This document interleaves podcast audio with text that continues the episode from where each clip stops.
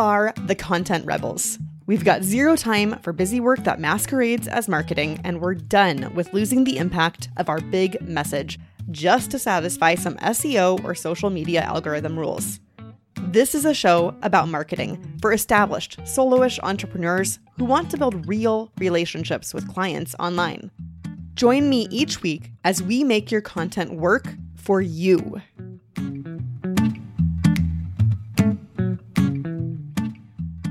Hey, hey, friends, how is everyone doing? I gotta just, like, on a personal note, share a little bit with you guys. I have been spending a lot of time doing not content related things. And one of the big things I've been doing is painting. Uh, if you're watching the video version of this, you can probably see a bunch of canvases in my background. And I've really been enjoying the time that I'm spending. I'm like delving into the world of uh, acrylics, sometimes some oil pastels, like little mixed media on canvas.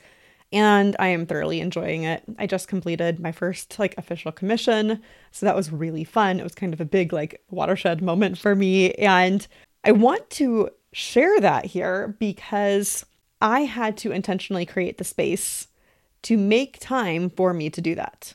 And part of it is, you know, life life ordained, if you will, right? Like my kids are taking up a little bit more of my time. I've chosen to homeschool them. It's a choice I made. It's not something that like you have to do, right? But I made that choice and as a result, I have a little bit less, you know, at the computer focused non-kid in your face work time and I wanted to still do something for me. I really enjoy working. I actually very much need that fulfillment that I get from doing something adult oriented. And as a result, you know, I am, well, doing things I enjoy more. And also, there has to be a way that you create space to do that, right? And creating space to do that will mean that something has to give. Anytime you add something into your life, you have to remove something else out, or you will run into burnout at some point. And I am not one of those internet talking heads that says that burnout is a sign that you're doing well. It's not a rite of passage, and we don't have to do that. So, with all of that said, how am I creating space in my business so that I can do more things like paint or garden or cook or, you know, take a walk, spend time with your dog, whatever you want to do, right? And the answer is I am leaning heavily into tools that allow me to do my job more efficiently. Am I talking about AI tools? Some of it, in part, yes. Am I talking about not AI tools? Also, some of it, in part, yes. And then I'm also going to be covering, as a third part here, just knowing your content strategy, knowing your strategic content plan. And when you're in that mode, it becomes a little bit easier. So there's three parts here. So let's talk first about AI tools. I was in a, a summit using AI for success, I believe was the title of it, or something close to that, a couple months ago. And I did an actual over the shoulder view of me taking a actual podcast that I recorded and showing all the different AI tools I use to repurpose that content. Why do I do that? That is the first question. And the answer is it saves me time, right? There are a few podcast related tasks I don't enjoy. One of them is pulling quotes. I don't like having to scan the transcript and pull out those kind of soundbite moments. If you do, great. Maybe you don't use an AI tool for that, but I don't enjoy that. So I signed up for Cast Magic. I think it was close to a year, not if not a whole year ago. I actually have clients using Cast Magic now. I really love the tool. It pulls a transcript from the audio file. It pulls a bunch of other things from that audio file as well. Some of them are like title suggestions. I don't always use those, like an introduction, like the kind of, you know, show notes type introduction you might want. It gives me a time-stamped overview. It gives me key topics and bullets for those. I rarely use those, but it's nice to have sometimes when I'm trying to figure out a short form content pull from that podcast episode, I can go and look at what it thinks the primary topics are. I'm like, oh, if I haven't done a short form on this topic, maybe I should do that, right? So it's kind of nice for that. And then, of course, it finds me quotes, hooks, and the timestamps of those. So those are the main things I use from Cast Magic. It can also do a bunch of things. You can give it its own custom prompt. So, for example, I have given it one that helps me find Pinterest pins. I ask it to give me a theme, a Pinterest headline that's SEO friendly and keyword friendly, the actual caption, and then I ask it to give me an image suggestion as well. And that right there is how I use one AI tool in many, many different ways to help me on my podcast admin related tasks so that I can more efficiently get them out there to you, my friends. And I don't want to tear my hair out in the process, right? Uh, the next one I use is actually Midjourney. It is an AI image creation tool, and you might have heard me hint at it in my last tool explanation, we'll call it. when I ask Pinterest to give me those image suggestions, I take a version of what the AI tool suggested. And I want to note right there, a version is is key in there, and I'll cover that idea later.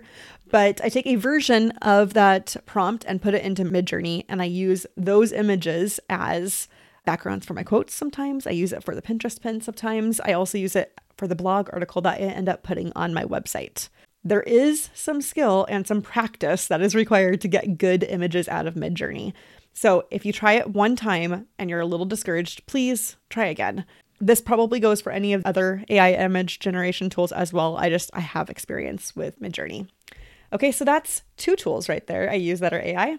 Um, another one I use is AudioPen. And full disclosure, while I am recording this episode, in my next browser window, I have AudioPen running. And it is going to take all the words I say and it's going to distill the beginnings of a blog article based on this podcast content. And I have trained AudioPen to speak in the tone of voice that I like. I have kind of worked through some of those fiddly things.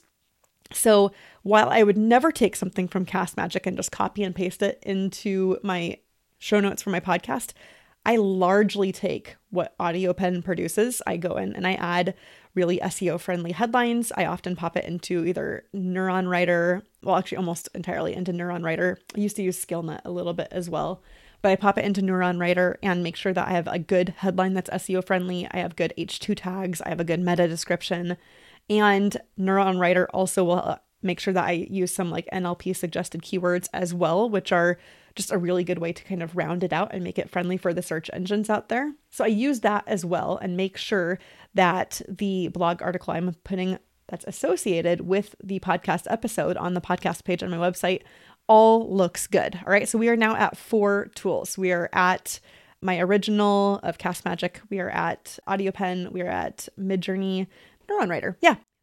Okay. There is one more I'm using, and I record my podcast right now in Riverside. I, don't know that that's going to stay that way because I've had significant audio issues with them lately. But the other AI tool that I use is built into Riverside as I'm recording. It pulls what it calls magic clips. And they are, you know, good for YouTube shorts. They're good for TikTok, Instagram, Reels, and such. And they're clips from this actual podcast episode. So that is five tools I regularly use that use AI to make my life as a podcast host and administrator much more easy. I can tell you what used to take me about five hours a week for my podcast is now down to about two. So that's three additional hours that I can use for whatever hobby or other life activity I so desire. Now, the question is what non AI tools am I using? Surprisingly, there's still quite a few. I'm still using my podcast host, don't use any AI there. I still uh, aggregate all of the information in a Google Doc. I have a template for each episode, you know, KLT, you know, 270, for example, KLT 271. And in there, I have like all my headlines like, this is the email I need to write. This is the show notes. This is timestamps. This is the quotes. This is the social media posts. I sometimes look at ideas from some of the AI tools for those social media posts. I never do for the email. Uh, I just never like how they they end up, and I type all of those out in that Google Doc. Again, that's a little bit of manual time intensiveness, but it brings my personal touch and my personality to the world that we are in here, right? Uh, you're not here to listen to some AI regurgitation, and I'm not here to provide it. So I need to have my own take. And that is what I teased at a little bit earlier. When you're using AI tools, when you just copy and paste out of them, it sets you up for failure because you're just going to sound like anybody else who put that same prompt into the AI tool. Whatever you're using, you have to put some of yourself into it. And I teased this a little bit when I was talking about AudioPen earlier, right? I have spent a lot of time fine tuning it so that it writes in the tone in which I speak. Do I still make changes to the blog article?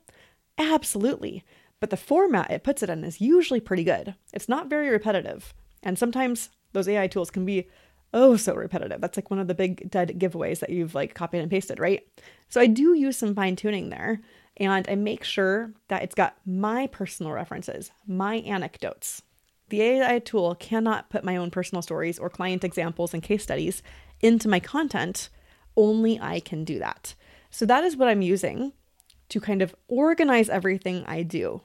Finally, you guys know I love a good content database. And my gosh, friends, I am a big fan of Airtable. I have moved on to Retable just because I really like a lifetime deal and got a Retable deal through AppSumo a while back. And I use Retable to organize all my content as well. Again, it's a little bit manual. I do use um, Pabbly to make all my content that I have published out in the world automatically appear in that table so that I can then link it to the podcast topic, just like the podcast episode number 271 that we're on right now, right?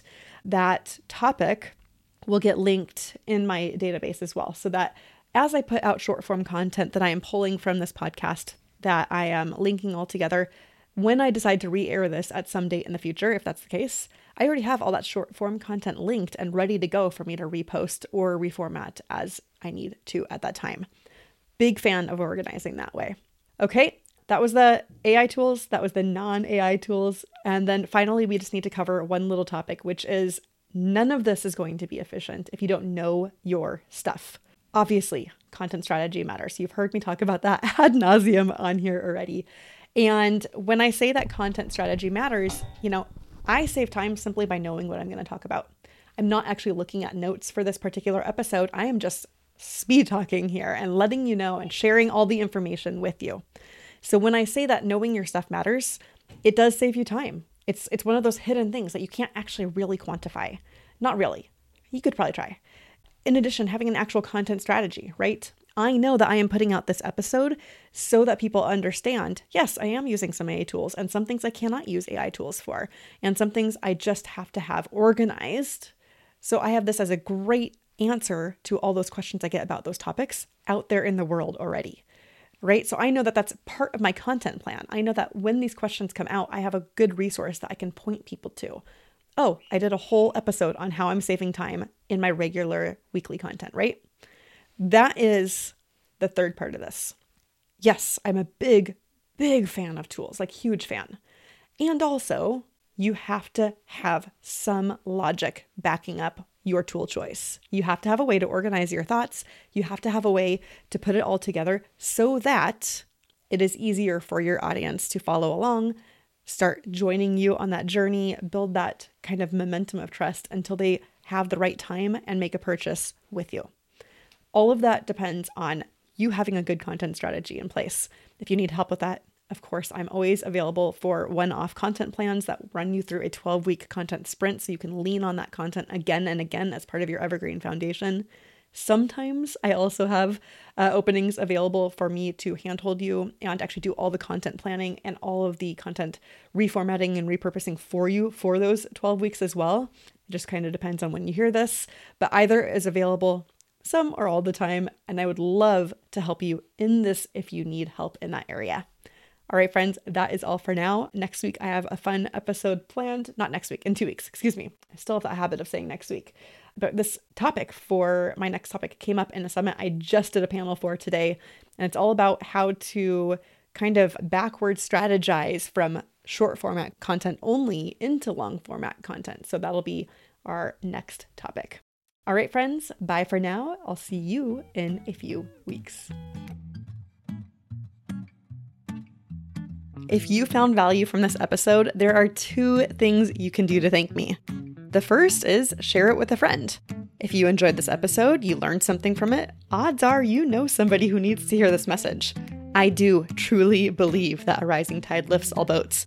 And if you help that friend with something that they need to do, we're going to have less crappy marketers out there, which means less scams, and we get to help more people in those ways that we uniquely are meant to help them. The second thing you can do is leave a rating on whichever podcast app you are listening to the show on right now. Doing that helps me reach more people, getting again this same great information out there, and we all make a better, happier, effective, and ethical world as a result. Thanks so much. See you guys in a couple weeks.